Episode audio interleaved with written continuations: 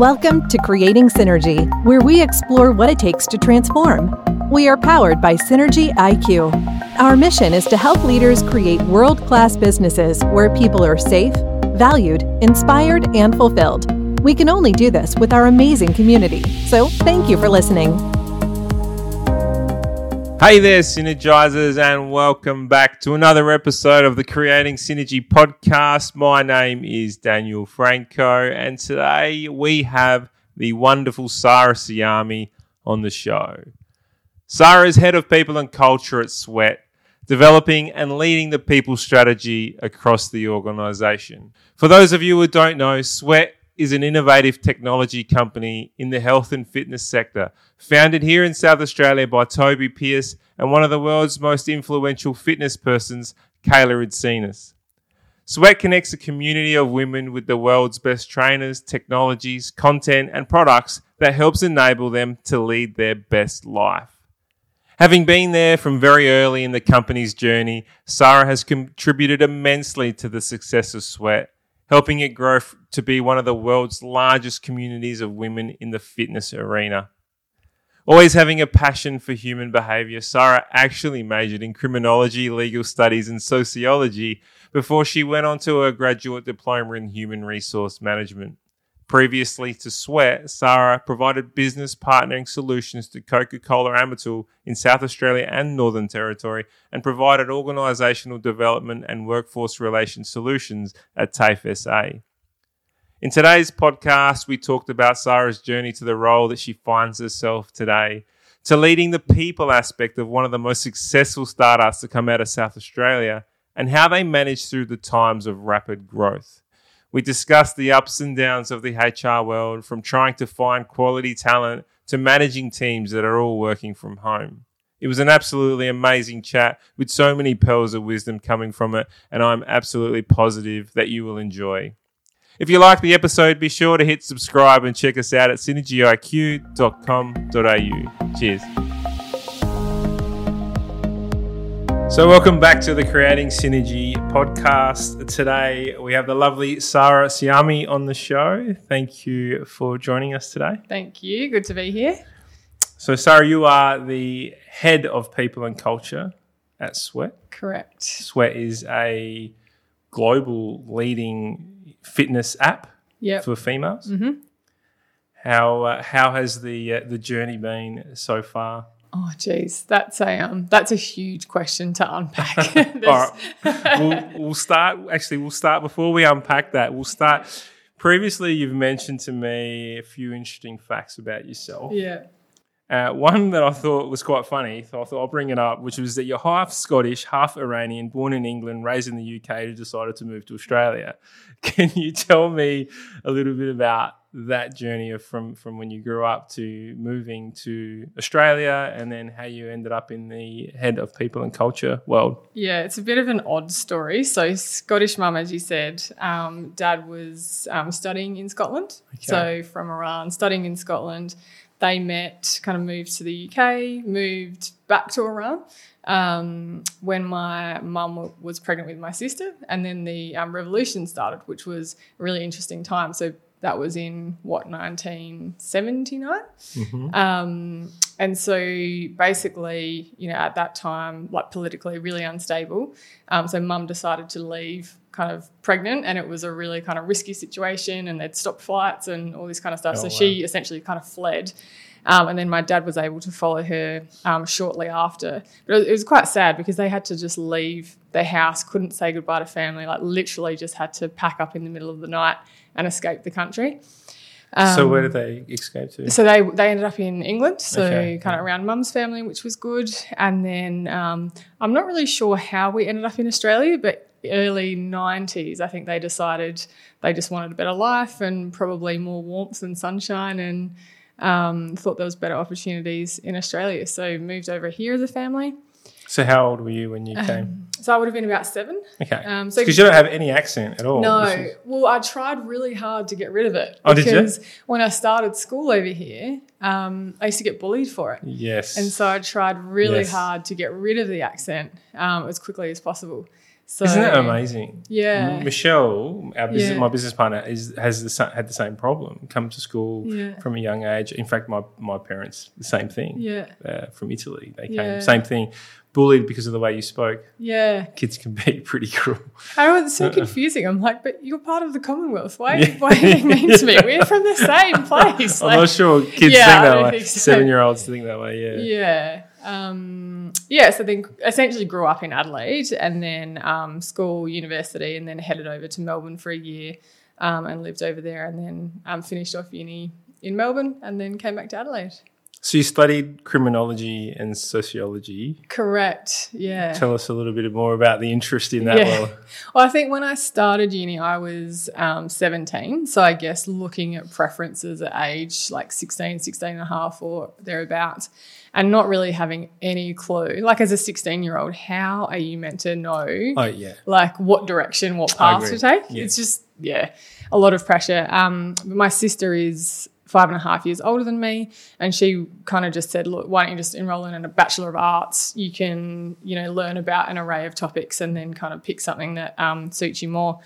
And I just ended up doing, yeah, more sociology and criminology, probably just from watching too many crime shows and watching Crime Stoppers. And There's an element of, I mean, compare, if you look at to where you are today, Yeah. working with people, right? So there's an element of that people aspect in what you're doing, Are and you- what you study. employees and criminals. Are you well, no, well, well, it's understanding human behavior, I think, Yeah. especially from a sociology point of view. Yeah. Yeah, definitely.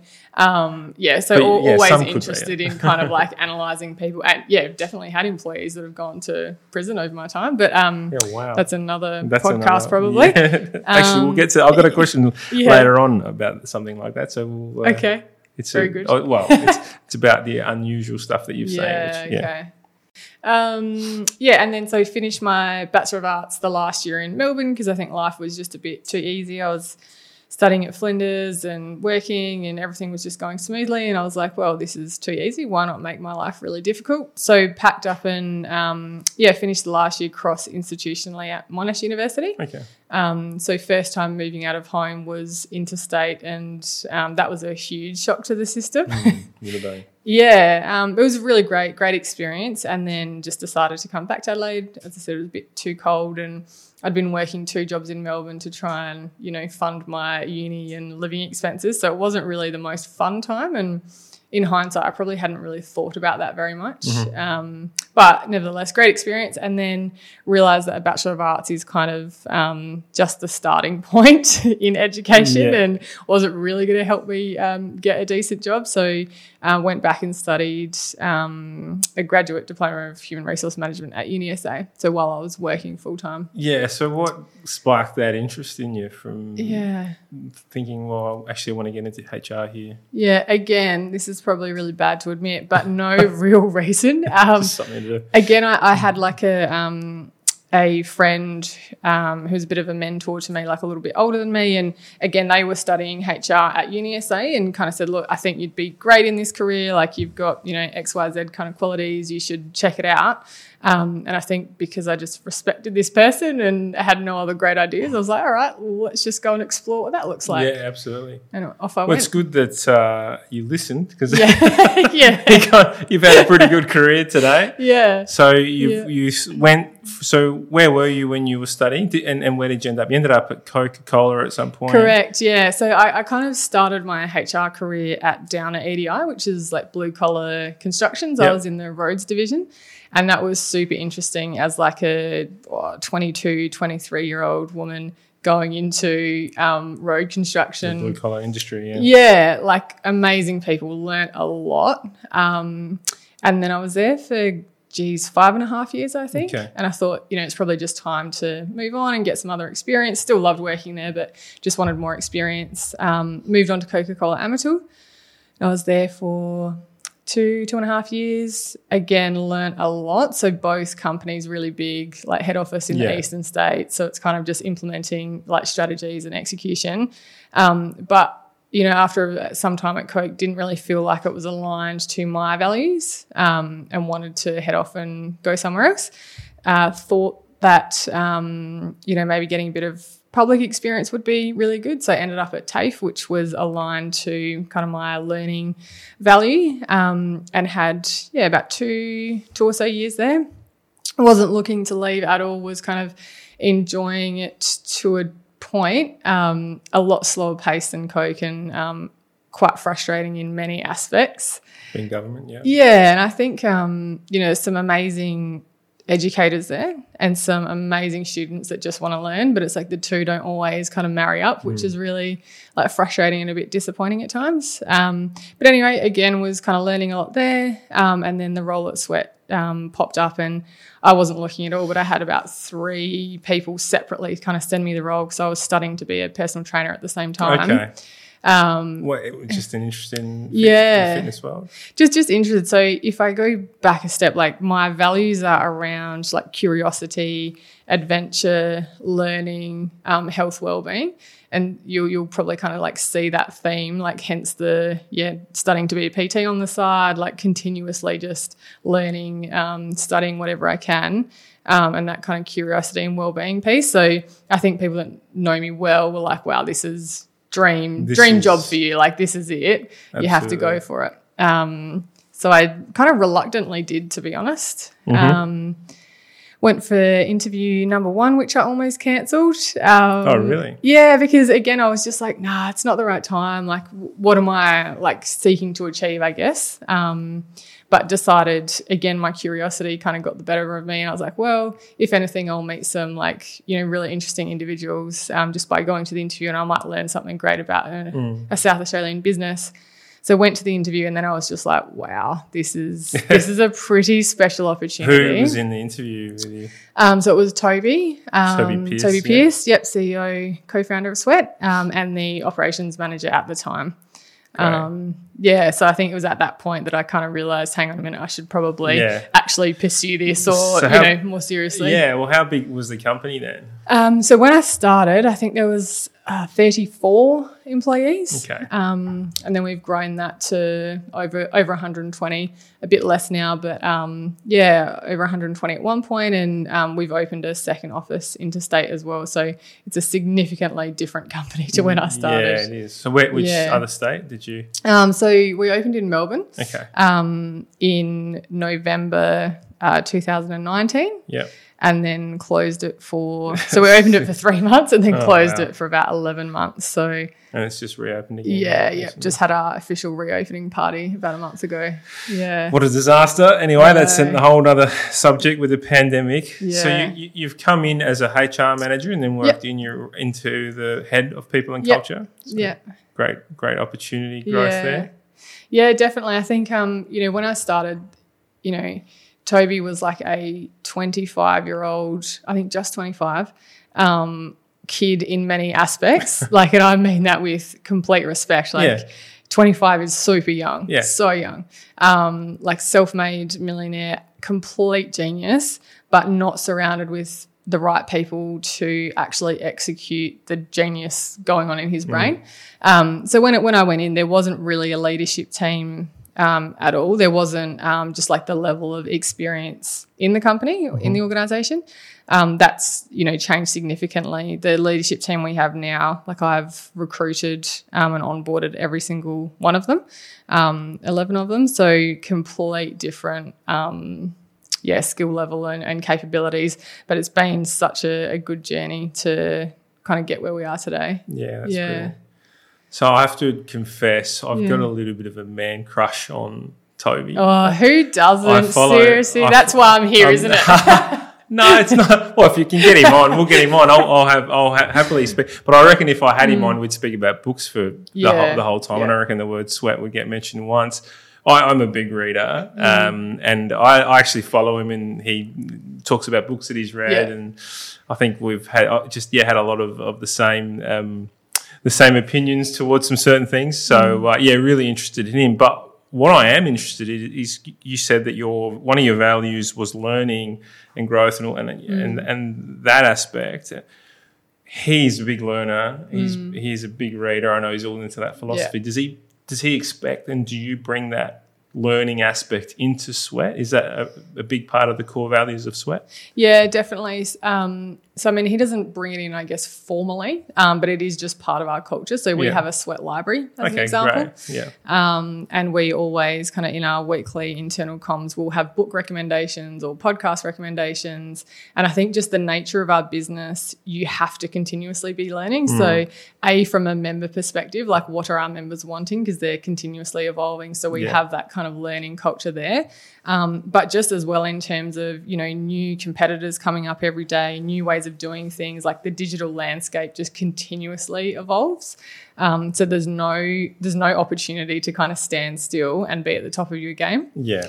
Um, and, and I think yeah, t- like one of Toby's top strengths is learning as well. So um, yeah, he's he's always bringing in new books and kind of dropping new frameworks or this and that, and then you know we'll all scurry off and try and read Yeah. that same book to Yeah. understand what he's actually talking about. Yeah. Yeah, which is really cool. It, can be disruptive. I think I'm probably Yeah. the same in some aspect. I read some new piece of information and go, this is the way we should be doing it. Yeah. And have that expectation that everyone just knows what I'm talking about, Yeah. even though a day earlier I had no idea about it. But yeah, um, so I'm, I'm just, you've, you've bought that in. So you've worked with Toby, you've come in, uh, and then how did you then move into the head of HR? Mm. Did, was there an opportunity? Did someone leave and you got the nod? Is that? No, not at all. So it was more just, um, I guess, um, establishing the leadership team and different levels within the organisation, um, and just leveling people up. So there's a PNC um, manager at Sweat now. Yep. Um, so essentially, I just, um, I guess, was reclassified almost, or um, you know, brought in line with the rest of the team that we'd been building, um, and and kind of went from there. So, um, yeah. Brilliant. So, you, I mean, you've you're you're one of the first HR people hired. The first. The yeah, first. The first, yeah. and how have you coped with the exponential growth that Sweat's seeing, not only in Australia but it's global, isn't it? Like it's one of the, the Mm. Yeah. number one fitness apps in the world. Uh, how how just can you unpack that for me? I know that's a big question, Yeah. but how have you gone from the perspective of managing and leading the people Mm. through this transition of extreme growth? Yeah, that's a it is a big question. I think for starters, like having the right team in people and culture is super important. So um, you know, hiring people that are really agile, that leave their egos at the door, that are willing to, you know, work outside their like traditional kind of scope is super important. Um, and we, we do that with all of the employees that we hire. So we go through a really, really um, vigorous kind of approach or process, I should say, in terms of who are the people that we want, what types of skills they have, what kind of attributes they have. Are they going to be okay with ambiguity? Are they going to flourish in ambiguity? Like, how are they going to respond to change? Because that is really critical. So, you know, we'll have people that, you know, come for an interview and they say that they're, um, you know, fine with fast pace, yep, like change. But you can read from people's body language, like, are they leaning in when they say that? Are they actually sitting back in their chair? Are they moving their like glass of water in front of them, like having a defensive body language? Like, we assess these kind of things so we can really actually determine how will you fit. And that's not um, you- I guess the the sole purpose that we're doing that is to make sure they're successful because that's what we want. Like we Yeah. want people to come in and we want the shortest amount of time between their onboarding and them adding value to the organization and them feeling like they're winning. Like Yeah, shortening that journey is really yeah. important for us. Um, but I think as well, like open communication. So we communicate a lot, like a significant amount. Um, so what's what's what's that look like? When you say Yeah. significant amount once a week, twice a week, every day. Yeah. So we so organisationally we um, have weekly communications Mm-hmm. that go out. Um, then we have like an instant uh, messaging tool that we Yep. that we use as well. Um, so for key kind of exciting comms, like we've got you know if we have a launch, for example, we'll you know the CEO will put comms out on there and you know get teams excited and celebrate wins and that kind of thing. Um, then we have a monthly, we call it a sweat connect. It's like a town hall, so we all get together uh, once a month and you know we'll celebrate service awards any kind of you know retrospective key things um, key items that we've been doing we then have um, like quarterly team bonding all managers uh, sorry we have a weekly leadership team meeting as well and then all managers are expected to have weekly team meetings with their teams and then they're expected to have monthly one-on-ones so Yeah, there right. is no kind of like There's no loop missed. Correct. And then we also have neighborhood stand ups every week as well. So there is no way to kind of ex- escape communication. Yeah. Um, and, and is there an agenda on, on every single one of these items, or is it just to get up and speak? yeah. no we have an agenda. Like some in some of the forums it's relatively loose um, but there's always always an agenda because we always want to make sure that we're getting across the key messaging and bringing people on like whatever journey that might be. Um, so we do have standard kind of agenda items but then it's also important to allow for a bit of fluid like fluidness i guess. Yeah, Um, to make sure that we're actually focusing on what's important for people at that time Yeah. um, and what did we about communication and just yeah the transparency in comms as well. Um, so we try and be as transparent as we can, which in some organisations isn't necessarily the the way that people communicate. I think it's the best way. Oh, 100%. Well, it makes yeah. people feel really comfortable where you're Yeah. going and what you're doing. Yeah. And what they're actually here for, the Yeah. purpose, the vision. definitely. So, what is the purpose of sweat? I mean, I look, I, I, I think fundamentally you can look at it and you go, we're trying to change people's lives, right? Mm. Yeah. We're trying to help them feel better and and, and actually concentrate Mm. on their health.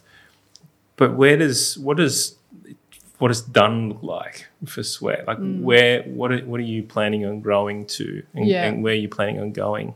I don't think we'll ever be done. Mm. um, but I think for us, it's about, you know, how can we um, increase the um, the number of women that we support essentially. So, you know, through every kind of stage of somebody's um, life, like how can we be there supporting people? So, you know, we've got post pregnancy workouts, we've got Okay. blood, um, Pilates, bar, etc., cetera, cetera. But there's still like a huge portion of people that we're not actually capturing that we're not supporting. So for us, it's about you know increasing our offering, um, increasing the diversity of our trainers um, from you know ethnicity to like workout type to body shape type to Yeah. you know everything um, to just to grow to support more women.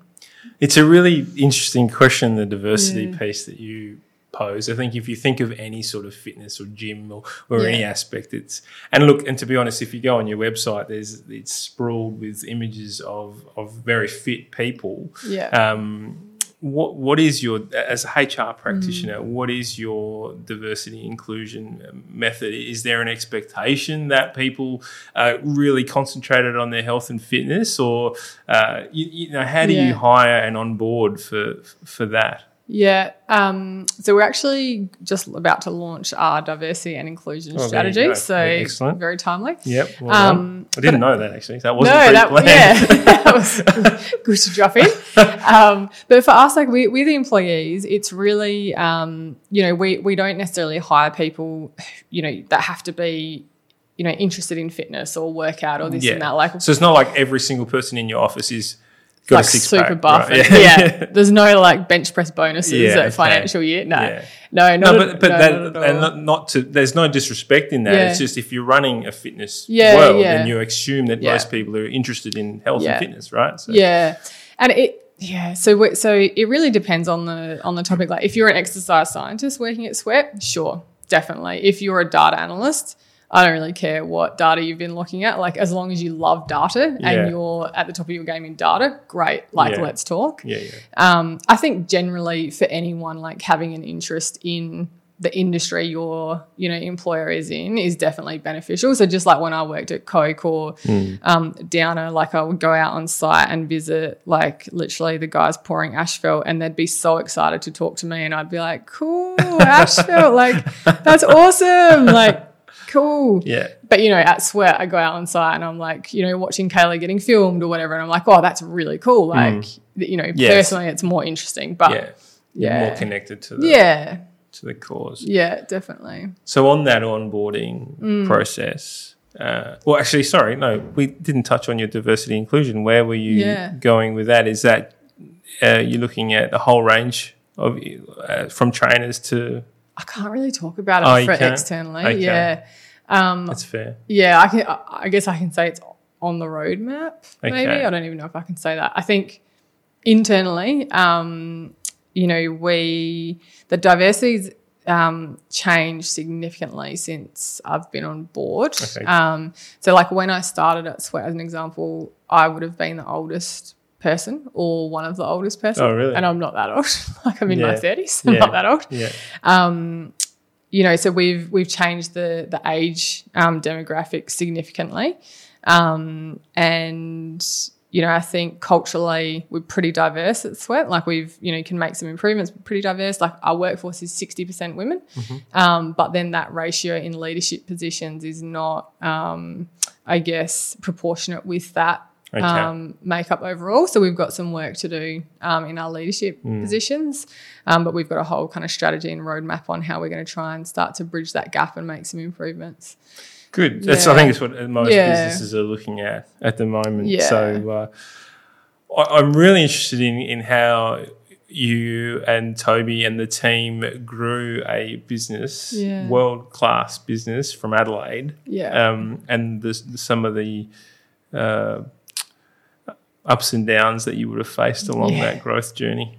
There's a lot. There's a lot. There's a lot. And is it just Yeah. purely because of where you are, or is it just the actual ups and downs of business in general? I think a bit of both, to be honest. Like being in Adelaide, I hate to say this because I do love Adelaide. It is restrictive. Hmm. I think um, it's For what reason? um, to get talent in some of the technology Yeah. roles has been really challenging. So I think, like, you know, Toby and I, because we've worked together for so long, we've got like a really good working relationship. You know, and when you have high trust in relationships, you can, it, like, everything speeds up. All right. So if mm. you think about it, like, after 9 11, as an example, like getting through the airport because there's low trust, the speed of that like um, decrease significantly because there's all these extra security checks, all these extra things. So when you have high trust, things just work quicker and it's just faster. So I think that's been um, really helpful because we make decisions super quick. Like we we will disagree and sometimes I'll just you know live with it and he goes and makes a decision I don't agree with and vice versa. But we'll trust each other to kind of own it and Yeah. that we are making the best decision. So that that's been um, really helpful in terms of just um, you know impa- like being empowered to actually just get on and kind of do my job and make um, recommendations. I think the the talent shortage in in SA was um, an issue, particularly when we were looking to grow our technology teams. Um, it, it's changed now significantly, but um, I, I kind of campaigned Toby for probably three or four months every single day to let me open an office interstate, and he was dead against it. Um, so eventually, I kind of won that battle. I, I think I think his resistance probably came from the like added business complexity Yeah. um, added cost um, and, and just the complexity. And, and as well, I guess at that time we still didn't have you know all the members of the leadership team that we have now. So I think his confidence in um, I guess managing you know what we needed to do and the control around that would be reduced with you know an office interstate. Yeah. Um, so I think that was probably a little bit of a barrier for him as well. And as well, like I kind of forget and sometimes point out to other people as well as myself, like he's he's only 26 or 27 like he hasn't worked in a corporate organization where there's you know 15 20 officers and you know you've Yeah. never even been to head office and, and those kind of things so really different but um yeah so so eventually So he's we- not that old now, though, is he? No he's um 28 Okay. So Yeah. that was a couple of years ago. a couple of years ago yeah so 28 's still Relatively young. pretty young. Yeah. Um, but anyway, so yeah, opened the, the that Melbourne office, um, and it's been working really, really well. so great. we were able to kind of double our technology team and get in some really, really good talent. So with the world the way it is now, though, Yeah. is, it, is that office required still? Uh, you know, from a we can, Yeah. Mm. you know, I think you, you we've had a previous conversation where we discussed Canva, Yeah. uh, who have gone fully remote working. Yeah. Is that an option for you as well for Sweat as well? Mm. It's something that we're talking about at the moment. So, you know, we still have a little bit of a barrier. Um, as an example, like we'll find some great talent and they're in Sydney and we say, okay, can you relocate to Melbourne or Adelaide? Uh, and kind of at the moment, you know, Melbourne's okay now, but about a month or two ago, they were like, well, why would I relocate to Melbourne? You're like, well, fair enough. I wouldn't either. Yeah. Um, can you come to Adelaide? Um, so there's there is still a little bit of a barrier, but I'm really loath to open us up to fully remote working because probably the most special thing and like the superpower of sweat is the connections and the people. And we saw with COVID the um, the disconnects start just start to form you know with new people coming on board and not being able to meet people it's um it's a much you know it's a different scenario to you know being in a team and then going and working remotely it's completely different Agreed. um, and now we're all back in the office. We're kind of reconnecting and you know reestablishing those um, key relationships. And the teams are kind of saying that they want more of that. And it because now we have um, work from home two days a week, the offices aren't as full because obviously you know proportionately Yep. Yep. not everyone's there. And one of the key things is they, they want more of those connections. So it's kind of like, well, employees are asking for more connections and they're asking, you know, can we actually all see each other? But then on the other hand, we've got, you know, employees and leaders saying, oh, but we want to hire remotely everywhere. So as a business, like we need to go on a bit of a discovery journey and understand, well, what are we actually happy with? Um, with um, like saying no to and like Yeah. what are we happy to risk like are we actually happy to say okay like we'll take a cultural hit and it means that we can get more employees remotely or are we not going to stand for that and we're going to stand by our culture and understand that that's something that really makes us effective as a team and you know miss out on some of those skill key um, those key skill sets Yeah. so we're kind of at that point at the moment Well, I think you, going back to the the roadblocks that Adelaide might Mm. provide is this: if you are going externally and you do want to build that culture, Mm. invite them over. Do you pay them a Sydney wage or do you pay them an Adelaide wage? These Exactly. the, the, and then all of a sudden you've got these big wage discrepancies Yeah. between those who have been hired in Adelaide, and yeah it's a it's a bit of a nightmare. How do you plan on navigating through that? I think we just need to understand. I think it's too early to make any decisions that are so critical to changing the path of the organization. I think we need to just kind of do some really thorough research and have a look at best practice. So, yeah, Canva have now um, been hiring people remotely. Um, from Adelaide, and we've um, you know seen some impacts of that. I think other organisations are starting to do that, but I'm really keen to understand, like, if we fast forward six months, what is the impact on their culture, and then what is the impact on their actual performance as an organisation because of that. Um, Well, they're going from strength to strength. yeah. Okay, all right, fine. uh, yes, but no, but, but yeah, I think the I think the world is sitting Mm. back watching, not just Canva, but mo- a lot of businesses. There's other businesses in South Australia doing the same thing. Oz Minerals, I believe, uh, you know, saying all their meetings are online now, and Mm. well, you know, the, these sort of conversations are happening more and more often. Uh, it, wh- what is the toughest thing for you right now in, in go, after going through a pandemic uh, from a from a people and culture perspective and or and a business perspective? What is the toughest thing uh, moving into this new way of working in this new era? Yeah, I think one thing is like our teams, like our people and culture team, probably specifically, are tired. Like we're really tired. Um, you know, it's been an incredibly draining time without sounding hugely negative. Um, and we're now seeing the impacts of, or sorry, like the, the annualized impacts now, which is almost a positive in a way because it, it's not kind of like, oh, let's just put a band aid on this thing that we were doing and we'll see how this all kind of plays out. It's like, okay, it's been 12 months now. Like, this is the new playbook. We need to actually reestablish that. So I think, I think understanding how to um, like innovate some of the things that we were doing previously for this new world that we're in, um, which I kind of find exciting. Um, but I think also that cultural piece, like we were just talking about, the remote working, like we've had, you know, all of our employees in Melbourne being at home for so long. And now we're kind of saying, no, you have to come back into the office for three days a week. You know, we'll support you still from working from home at times, but just the shift for them um, and the shift for our kind of Adelaide team members as well with that. So I think Especially with Melbourne traffic and stuff. yeah, like that. exactly. Uh, yeah, and people are used. You know, we've got a lot of Melbourne employees saying, "Oh, but you know, it takes me an hour to get to work." Like, yeah, I'm uh, losing two hours a day. Yeah, like, can I just work from home more? And it's like, well, yeah, ugh, ugh, like. Yes, no, like it's those kind of decisions Yeah. that we now have to make. It's like, well, they were working at home effectively for 10 months. Like, is there real, like, what really is the impact? But then when you go down that, then you think, well, what really is the impact if we hire someone in Queensland? Or what really, you know, Yeah. but then all of these little impacts add up. is the fear that they just become a number within the business as opposed to people who are connecting and building relationships? Is that the biggest fear? I think so. Um, like, I don't think they would become a number from our perspective, but I think maybe, um, you know, particularly some of the roles like in engineering that maybe work a little bit more Mm. like isolated that don't necessarily feel like they need as many touch points. I feel like they may see themselves like that, which I I don't want to happen. Does it give Yeah. people an excuse to not get involved as well, working from home? Like, you know, the old Yeah. after work drinks and stuff like that. Yeah. If you're having your after work drinks on a Friday night Mm. and you've decided to work from home on Fridays, does Yeah. it, maybe, but then I don't. Part of me is like, well, do you want to force people to come to things anyway? Like, I like no, I don't. Um, you know, will there be groups of people like that that maybe then find their own thing that they're more like um, interested in in doing? Probably, like, and that would be a better thing.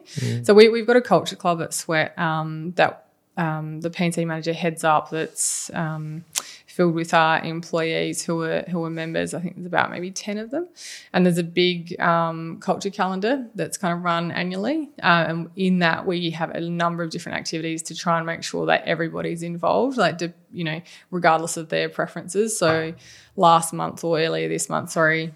Um, a few people, well, actually quite a lot. I think it was maybe 25 people went and donated blood at the Red Cross Oh, as an wow. example. Then we have like coffee cart coming tomorrow. So like there's all different things. So Mm. You know we find that everyone's interested in something. Like we did Harmony Day in March, and Okay.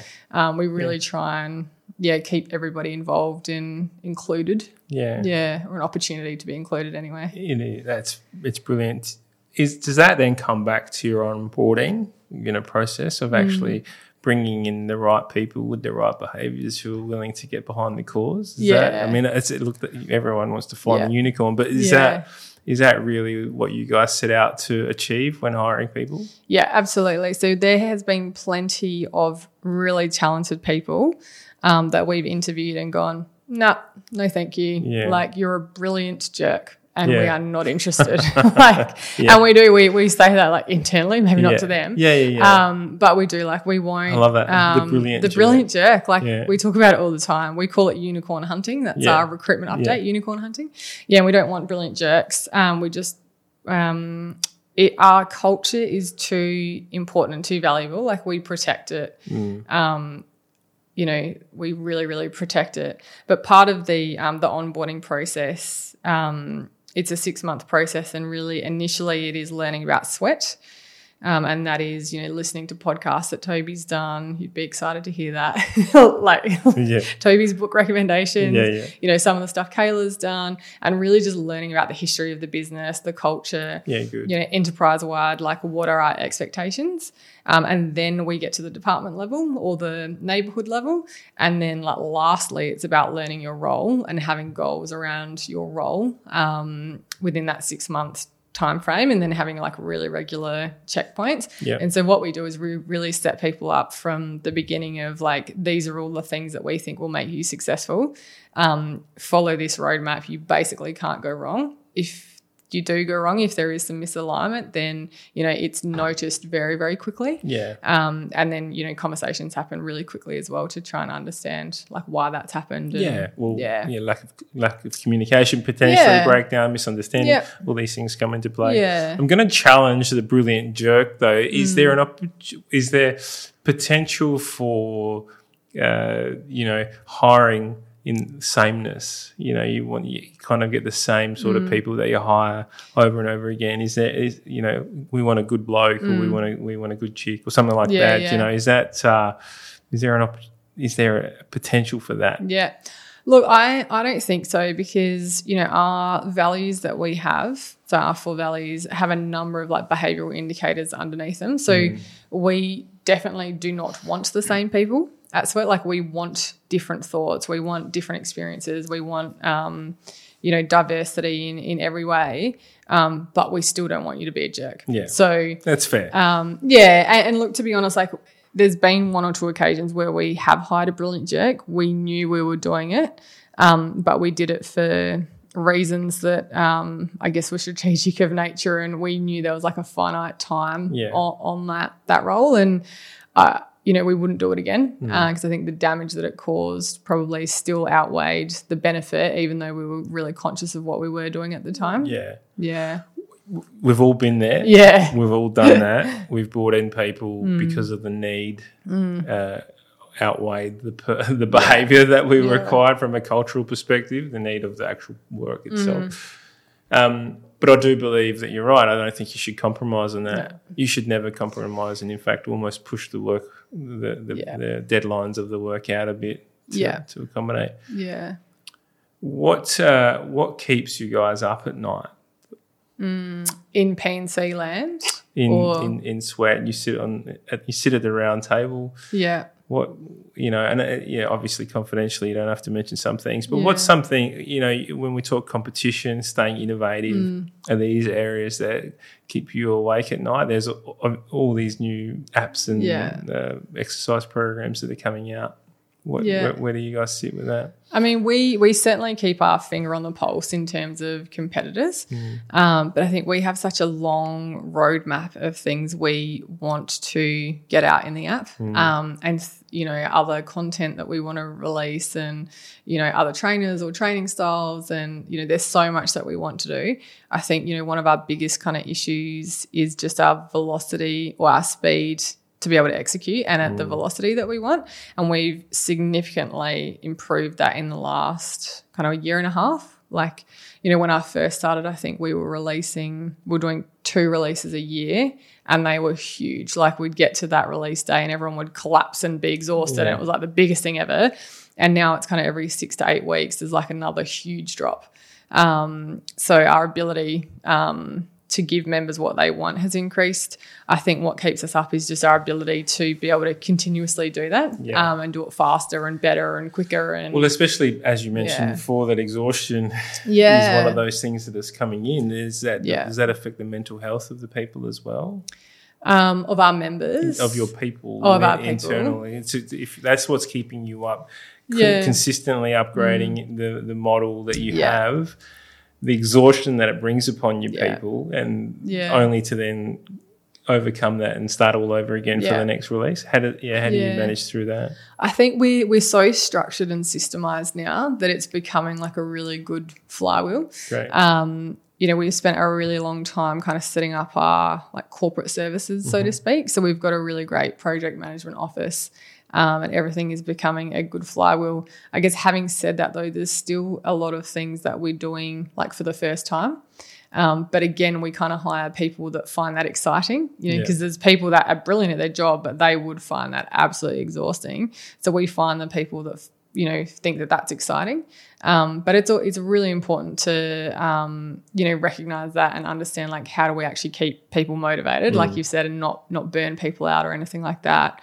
Um, so we like put a fair bit of focus on trying to celebrate our wins Oh, and really acknowledging people, really um, rewarding them. So, as an example, like we've got a reward and recognition kind of platform, and you know, on Friday, our CEO went on there and did about thirteen employee recognitions. Like it's really you know, and very detailed and um, considered. Yeah. So what does that look like? Is it just word, uh, words of affirmation? What what is? Yeah, uh, it- it's more like li- literally, um, like you can pick what value it relates to, but it would be like Daniel, you know, your work on um, the podcast on episode Hmm. 18, you know, was so insightful. Like I really found this bit valuable. Like keep it up, great work. Yeah, so cool. something that's really incredibly meaningful to employees, and I think which having one was web- episode? Yeah.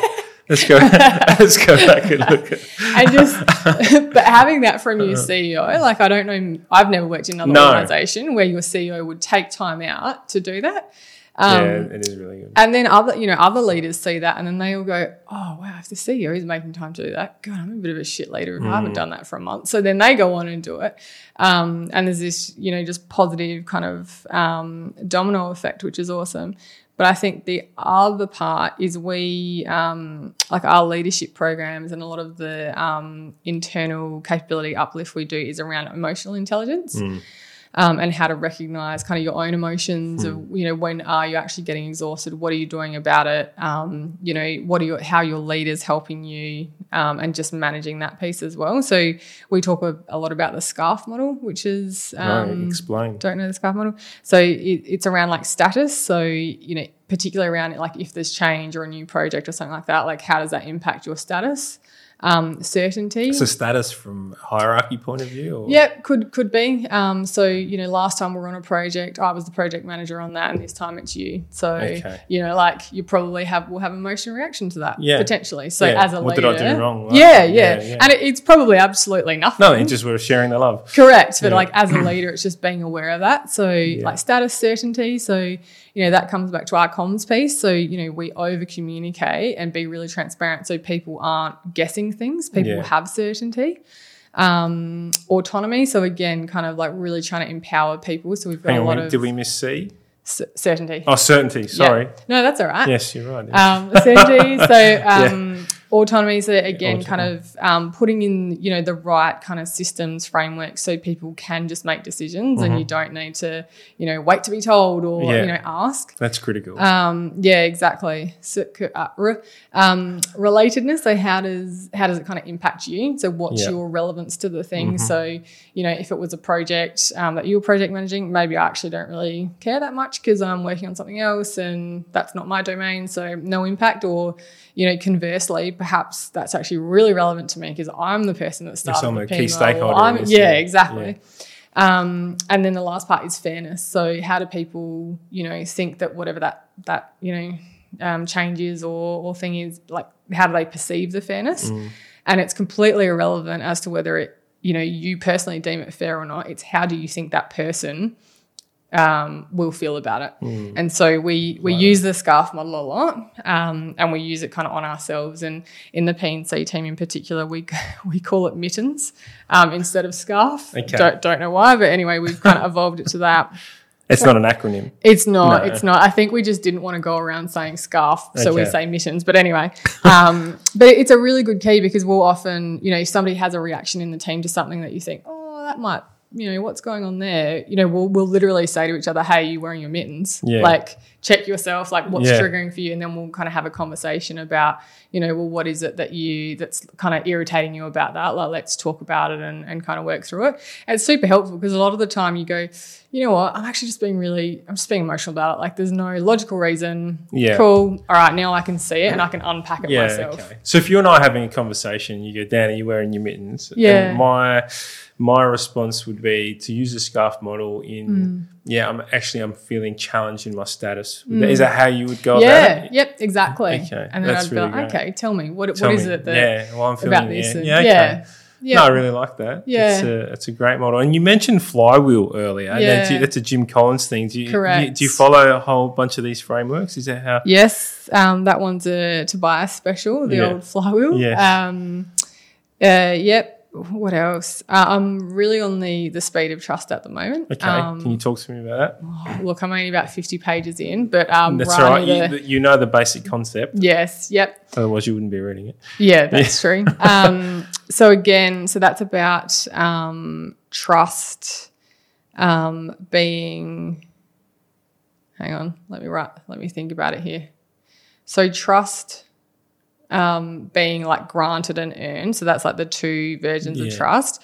But I cannot remember the trust of um, goes in two. I was drawing the map two different ways. So you are early into it. No, I'm But- just having a mental blank about it. So earned and trust. So when you is it is the whole concept of it trying to reach and attain a level of trust Oh. quicker? Is that No, hang on, sorry. Okay, so so there's different elements of trust. So one part is um, essentially like character. yeah? Um, so that is your like integrity, Mm-hmm. your um, can't remember the other words that go under Beha- there, your but behaviors that you yeah, essentially behaviors. They've they've kind of got categories underneath there. Um, and then the other part is your capability, and that is around your results um, and your like achievements. So in the integrity piece, there's also um, it's around intent. So do people think that your intent um, is like aligned with like what you're actually saying it is. Yeah, okay. Um, and do people actually see like are you saying one thing and kind of doing another? Yeah. And so then it's that- integrity piece. Yeah. integrity, yeah, Transparency. But they they break it down into yeah another like they Who break it way the book? down. Um, Covey, Oh, is it Stephen Covey? yeah. Is it in? The, it's not in the in his good to great stuff. No, it's his new no, book. it's a separate book. It's okay. So it's Covey Junior Junior. Oh no, hang on. Co- I'm thinking Collins. We were talking about Oh, Collins. yeah, no, yeah, Collins, okay. Covey. So Stephen, Co- Ste- yeah, Stephen Covey.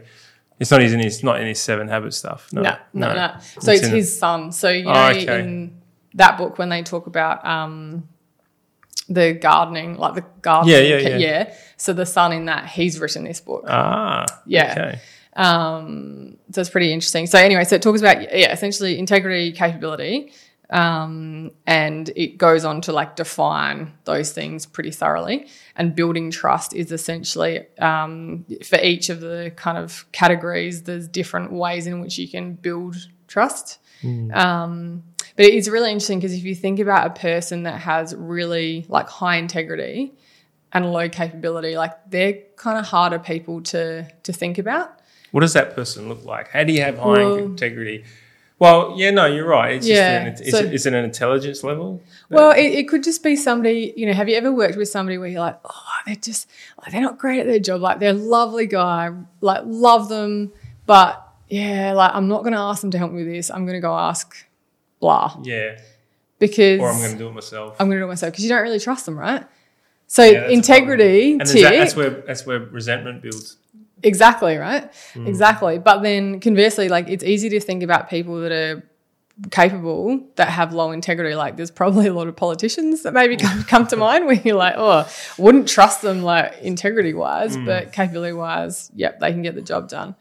Um, Yeah, there's a lot of uh, poor leadership in yeah, that aspect, not just Yeah. in the political world, but all aspects of business where people are really super smart. They're a brilliant jerk, right? Yeah. They, uh, but they, exactly. you, would would you trust them, and do you believe everything that comes out of their mouth? Yeah, Probably not. exactly, exactly. Can't Yeah. remember why we were talking about this. I don't know, but I love. I, lo- I absolutely love the. It, it, so all these models that you used is, is Mm. h- how do the people take it within the business? Are they on board? Is it a lot to learn? There's so many acronyms. You know, you know. yeah. Mm. the- oh, you know, we've got a model for every sort of project. Is- How do you manage that and keep everyone on top of that? Yeah, I think, you know, there's probably only a few, like the scarf model as an example, that we really kind of formally as a business kind of stick to. The rest of it is really just through um, that kind of 70% on the job learning of, of just like osmosis from each other. Yeah, um, and, and like sharing with our team. So I think because people are generally it's like quite interested and want to learn and want to know more, you, you kind of mention something and everyone will be like, oh, what, what was that? Um, yeah, versus a kind of compliance of hey, here's a book, you have to read it. Like, but you know, chapter three by next week, Yeah, I want to yeah. report. It's it's definitely not like club. that. Yeah, Yeah. it's more. It's very very organic. So if you've got a model like Scarf, which I think is Mm. fantastic, it's the first time I've heard of it actually.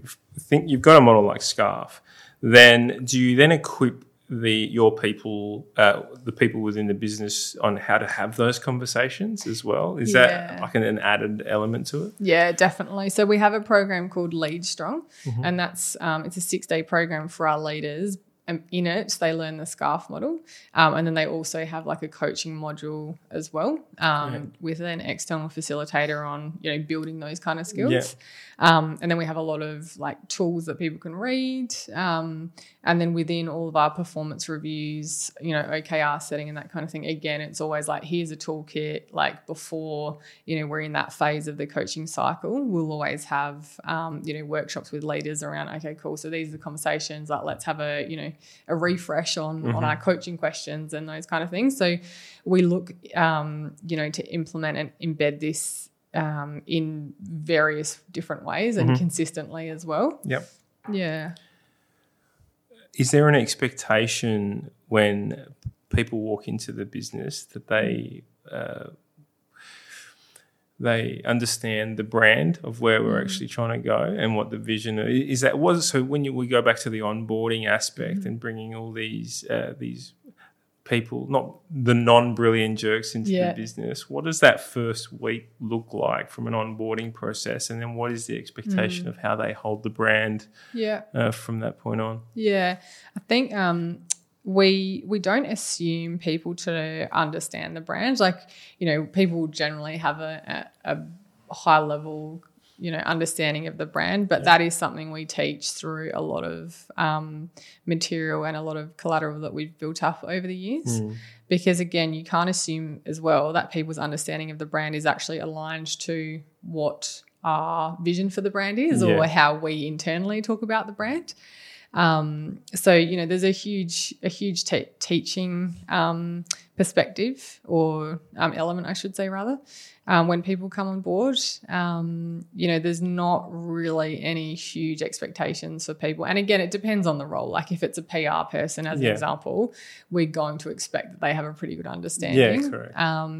But you know, if it's a developer, for example, we probably hope that they have at least downloaded the app and had a bit of a play and maybe found some bugs. Yeah, Um, so it's all, I guess, relative to people's experience and you know discipline that they're in. I'm interested, and this could be a question for Tobi on another day. But is there is are you planning on doing like a similar app for for male as well, or the, the male counterpart, or Yeah. just sticking to the female?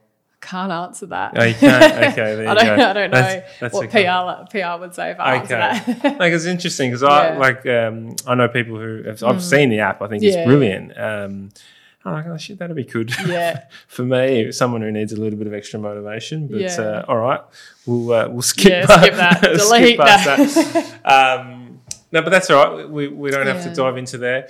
Uh, by all reports, Sweat sort of the the uh, the, the revenue increased over Mm. the COVID period, uh, which is was that uh, obviously more people working out from Yeah. home, which talks to the business model in itself Yeah. being brilliant. Um, it's accessible at any point and any time. Is was that a big part of the burnout that you saw Mm. happen to some of the people? Well, that, well, when I say the burnout, the tiredness that you Yeah. saw that happened to some of the people, that it was just all guns blazing through that time. Yeah, it was a super, super interesting time. Like I'm sure it was for a lot of businesses. Um, we uh, pivoted extremely quickly. So I think when the world kind of went into lockdown, or when Europe and the US went into lockdown, I think within 48 hours we released two new at-home workouts Yeah, wow. which is like the fastest turnaround we've ever had. Um, but it really brought people together because there was such a um, you know shared purpose and shared goal that had such a an intensity to it. It was really actually um, great for the teams. Um, you know, and then we we partnered with the United Nations and we um, extended our free trial. So then only seven days. I think we gave people in Europe like three months because you know locked in your house for three months Yeah. essentially. Like, you know, I guess we felt like we could try and help more people. Um, a lot of those people, um, you know, ended up signing up for the app, which is great. Um, and then we continued to release kind of at home content and, you know, got really smart about it. Like Kayla released some um, videos on her social that was kind of like, hey, here's a workout. If you're in an apartment, it's a like low noise impact. So there's no like jumping on, you know, so you're Yeah, not going to wow. annoy your neighbors. Just, just those kind of like really If you're smart stuck things in quarantine, yeah, yeah. totally. Um, which I think was fantastic. And to be honest, like I think early on, like we all felt a little bit um, like guilty that our business was doing so well. And you kind of look around and there's, you know, other businesses really suffering. And you talk Or to your friends, yeah. falling apart, yeah. And you talk to your friends and your colleagues, and it was just all doom and gloom. And you're almost kind of like hoping people don't say, "Oh, so how's sweat going?" Because you're like, "Oh, we're actually going really well." Yeah. Like, um, but again, like you know, we we all had to kind of check ourselves and remind ourselves of, well, what are we actually trying to do? We're actually trying to help people. Like, are we helping more people? Yes, we are. So, like, that is actually a really good thing that we're able to support people. Um, and I, I think the the tricky bit for our team was just the Melbourne team being in lockdown for so long. Um, and I think the second wave of lockdown really impacted them because they'd had that kind of sense of freedom and, you know, things were starting to return to normal. And, you know, uh, us in Adelaide, we kind of felt less guilty that we were free. Yeah. Um, and then that second lockdown happened, and you know a lot of the people in the Adelaide office just felt so bad because Mm. you'd talk to your colleagues and you'd have meetings, and you know you'd talk about your weekend, and then you'd be like, "Oh, how was your? Oh, you're still Yeah. stuck in your house. Like, oh, I feel awful. Like, um, so I think there's almost like a bit of survivor's guilt that um, we had to kind of encourage our Adelaide team to uh, to work through. So I think that was a really big um, Challenge Challenge, yeah. But obviously, we we passed that now, and everybody's probably closer and more resilient um, and more appreciative of their freedom and luxuries that they have. Mm. So, yeah. Do you feel that the Melbourne team have Mm-hmm. grown a, a new arm of resilience through that time, or is it something that they're still coping with three Yeah. to six months down the track? Their bounce back is just amazing. So I went went over there. I think I've been there twice now. I think since we've um, reopened, and as I said, like we had a little party and got one of the uh, got two of our trainers to come on come over and you know had some games and all that kind of thing. And they just they're just amazing. Like the like nicest group of people, just so supportive to one another, and they're all, um, you know, still very much probably feeling the impacts, but you wouldn't you wouldn't know it. They're just very future focused, um, and just I guess ready to kind of move move on to the next thing and kind of get over that and and just keep moving forward. So they're just incredible. Yeah.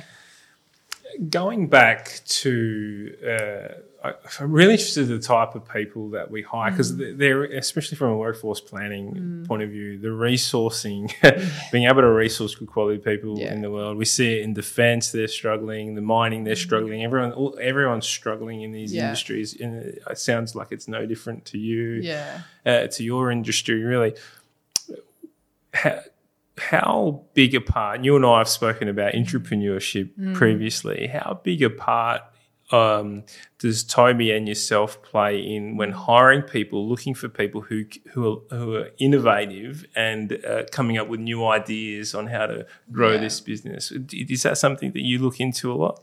Yeah, definitely. I think um, particularly when we were building out the leadership team, because early on, um, you know, going back a couple of years now, um, you know, when you're setting a new, setting up or establishing a new function, you seldom kind of get it right the first time.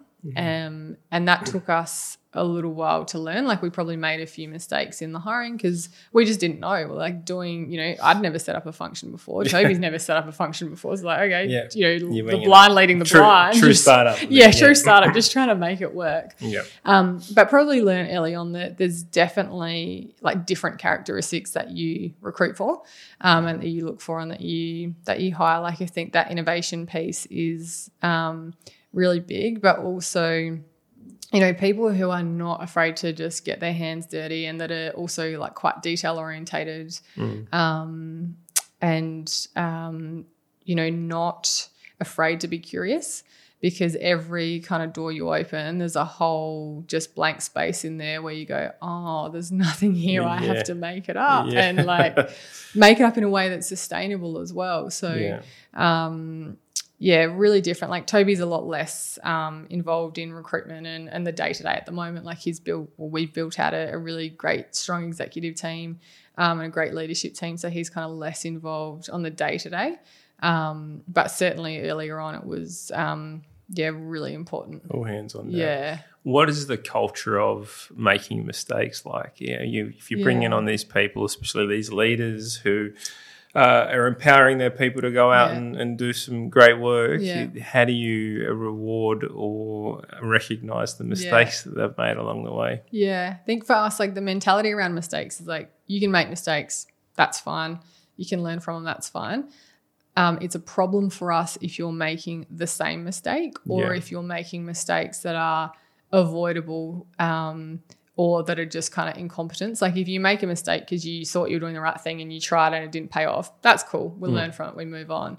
Um, the the other scenario, not ideal, um, but um, Yeah, we can't just blatantly go out and just Correct. You need to have some sort of strategy. To Yeah. you- yeah. Correct, correct. Um, and so we we you know again it's really hard because we've got such a big roadmap and it's such a long list of things that we want to achieve. It's not like we're all out there kind of just going, oh, I'm just going to like throw mud at the wall and see what sticks. It's Yeah. like we've already got such a big backlog of stuff that we Yeah, okay. want to do that we know is going to work Okay, um, that we've great. already kind of validated. So Yeah, we do a lot of member research um, as well, Yeah. um, which is hugely important to kind of shape the direction of where we're heading as well. Yeah, that's Yeah. fantastic. So on that member experience, the customer experience piece, how, Yeah. how much time and effort do you put into the customer experience Yeah. aspect? Um, so we have a quite a big, well, big, I don't know if it's big, big for us member support team. Yep. Um, they're all online though, so there's no phones, nothing. It's all kind of email and instant messaging. Um, our kind of member research insights team is small, I guess, for the amount of data that we have, but we really just flex up and down with um, externals, which I think is a really smart way Yeah. to go about it. So we're not kind of carrying that overhead Yeah. when we're not able to, um, you know, utilize the services as much. Yep. So, yeah, Is that all done off site, offshore? yeah. Uh, that- I don't know to- actually. Yeah. Do you use a certain app to, uh, not app, um, or program, like a CRM model or anything like that? Yep. Which one do you guys? So we we've got like our own internal Okay, built. CRM, Yeah, but great. then we we were using an external provider, like a huge provider. Mhm. Um, I think we we're just changing providers at the moment. Okay, so, so, you guys are another topic. Yeah, I, yeah. I'm hitting them all. It's just, and none of this was pre-prepared, by the way. All right, we'll skip past that. Yeah, I. I, am conscious of time. We are we are just past the Oh, hour mark, which is fine. It's not a problem at all. But in a sort of previous, actually, we ask we send out a, a questionnaire um, to all of our people uh, before we get on the show, and one of the one of the uh, answers that you provided us that you were really interested one day in writing a book around all the all the experiences that you've had in HR, unusual experiences. Is there? I'm so curious about Oh. that. Is there one particular experience that you can share with us, confidentially, obviously, Yeah, but yeah. Without naming names, I should say. But Yeah. is there something that you can share with us there? If you're going to write a book on it, Yeah, there are there are honestly so many. Yeah, I don't even know where to begin. Um, Well, what's a common theme that you would see in HR? What's a common uh, pitfall? Mm. I th- mm, I think a common pitfall would be um,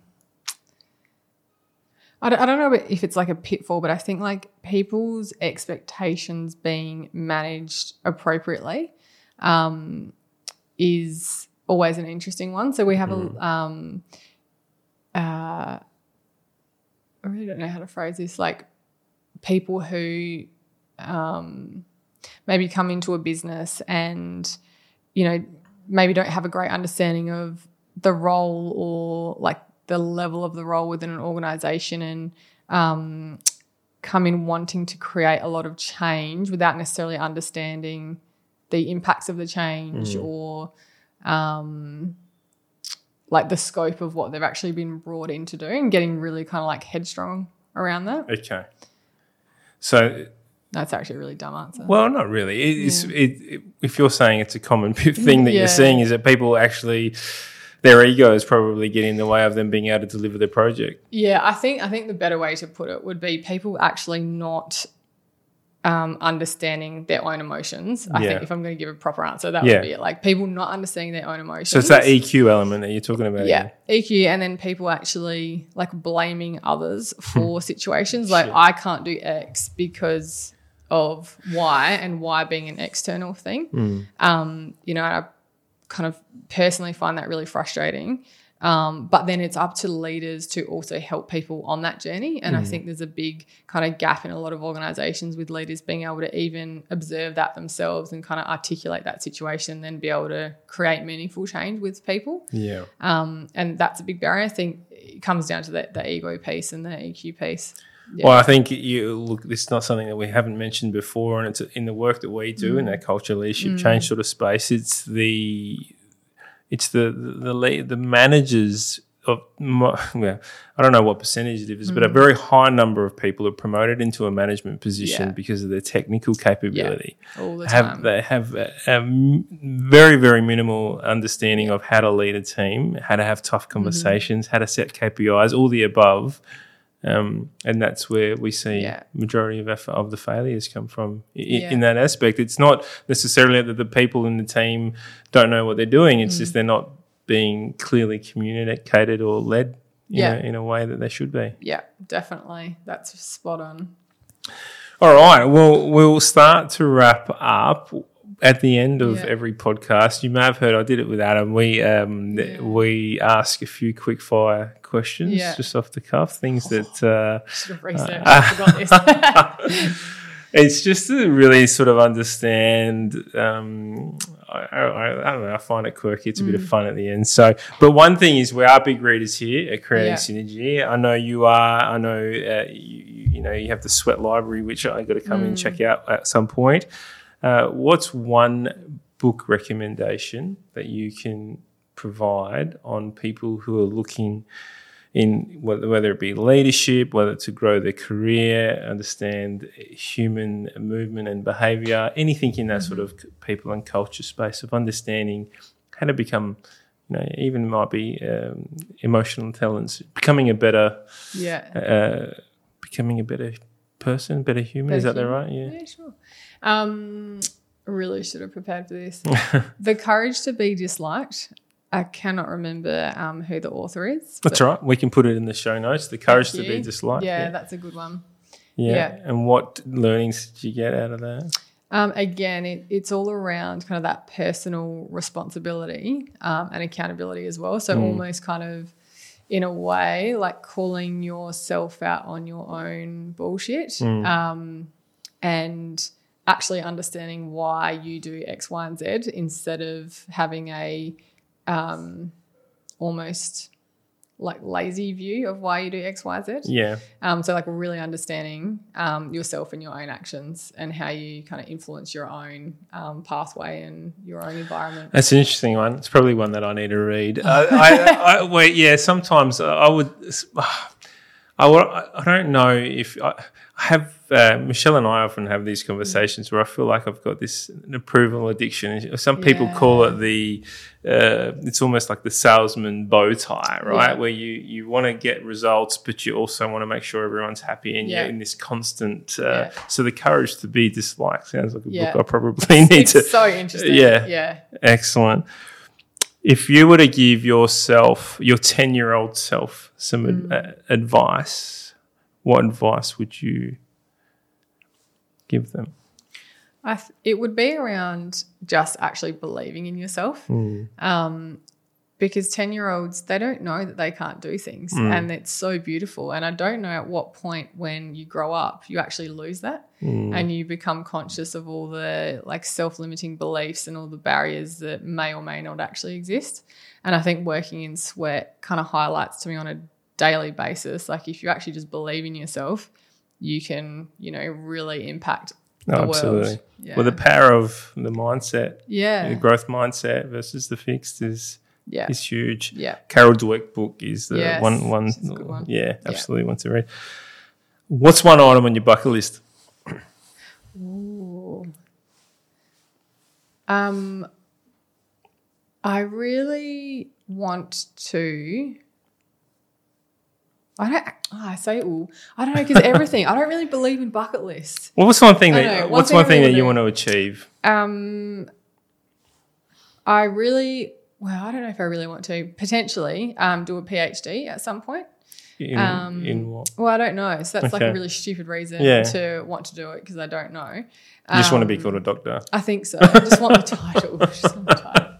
Um, no, I think like at some point, um, in all seriousness, like having my own business, I think would be really cool. Yeah. Um, because I think um, there's such a great need for like helping business people understand how to get the best out of people in organizations. Um, and I think if I can kind of do more of that, um, that would be I know it doesn't maybe sound like a really big bucket list item, but to me, it's a No, really it's cool- exactly what we do every day. Yeah. right? So Yeah, you're more than welcome. to- I'm Yeah. still Tobi won't be too happy with me if I definitely. uh, so if you had access to a time machine Mm. and you had a return trip, either Mm-hmm. forward or back, where would you go? Oh, these are really, really hard questions. um, I, I don't, really don't know because I'm very much like live um, with no regrets. Like I know that that Hmm. Yeah, but you don't. Is it? To, you could see, visit someone. You could go and see what the future looks like. We've had someone on the show who said they wanted to go back and see the dinosaurs just purely because they wanted to see them. yeah, okay, Um, so yeah, it just it's about uh, what do you? What's an interesting yeah. point in history or in the future that you would be int- you would be uh, looking to? Uh, Wow. I, re- I really, I have really have no idea. um, let me think. I think actually it would be really interesting to go forward to maybe like 50 years and see what Tobi Pearce is doing. That, that, that will be interesting.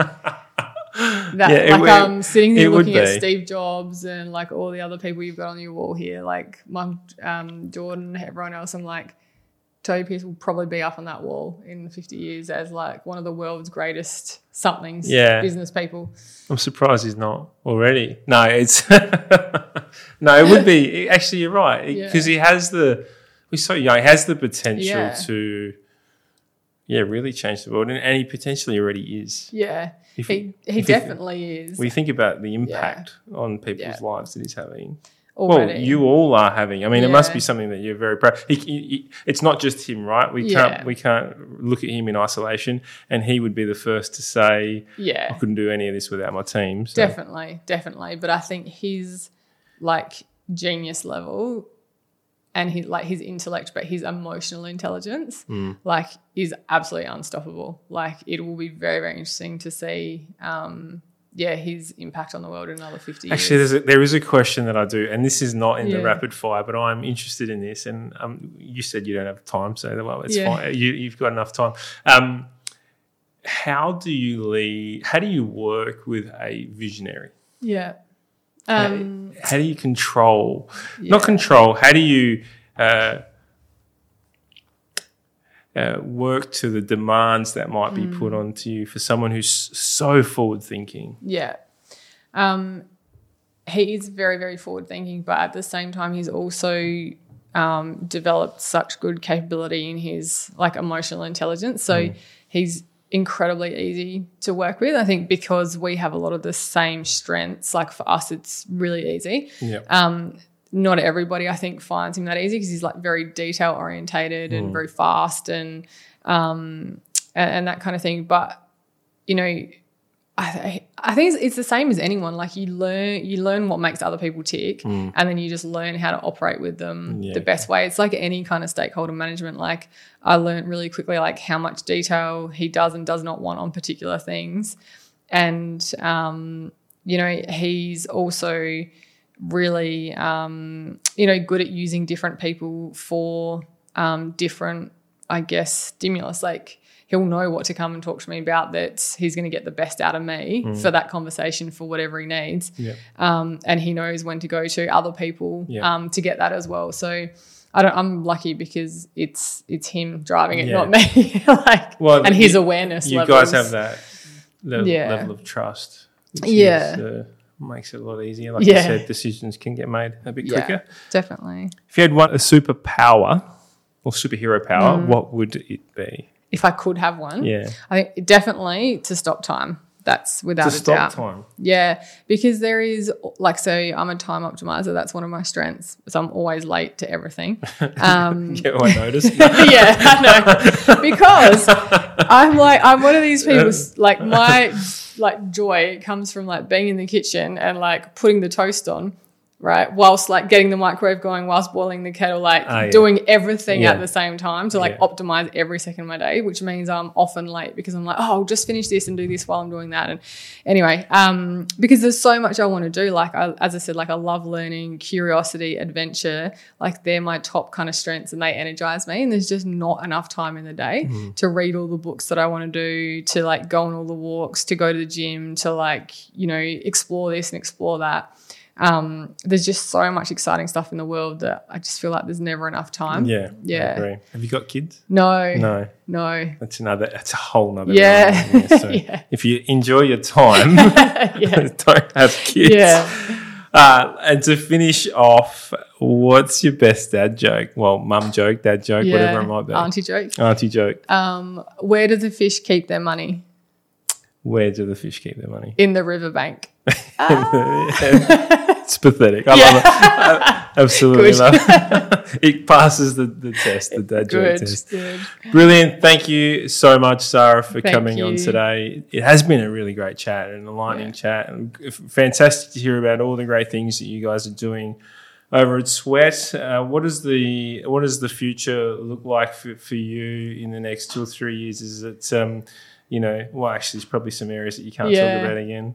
Is it? Do you are you planning on growing and scaling the business even further? Definitely. I think um, growth is one of Tobi's favorite words, uh, the executive favorite word, uh, all of our favorite words. So, growth, more growth, more winning, more like elite content, um, and just more kind of world domination, really. Beautiful. I love it. And where can we find you? And are you open for people to contact you? Yeah, probably LinkedIn would be the easiest. Um, so, Sarah Siami, LinkedIn. Yeah, so Sarah S I A M I. Correct. That's her name. Beautiful.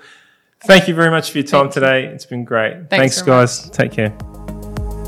Thank you once again for joining us here at Creating Synergy. It's been great spending this time with you. Please jump onto the Synergy IQ Facebook and LinkedIn page, where the discussion continues after the show. Join our mailing list so you'll know what's happening next at synergyiq.com.au. And of course, don't forget to subscribe to this podcast. And if you really enjoyed it, please share it with your friends.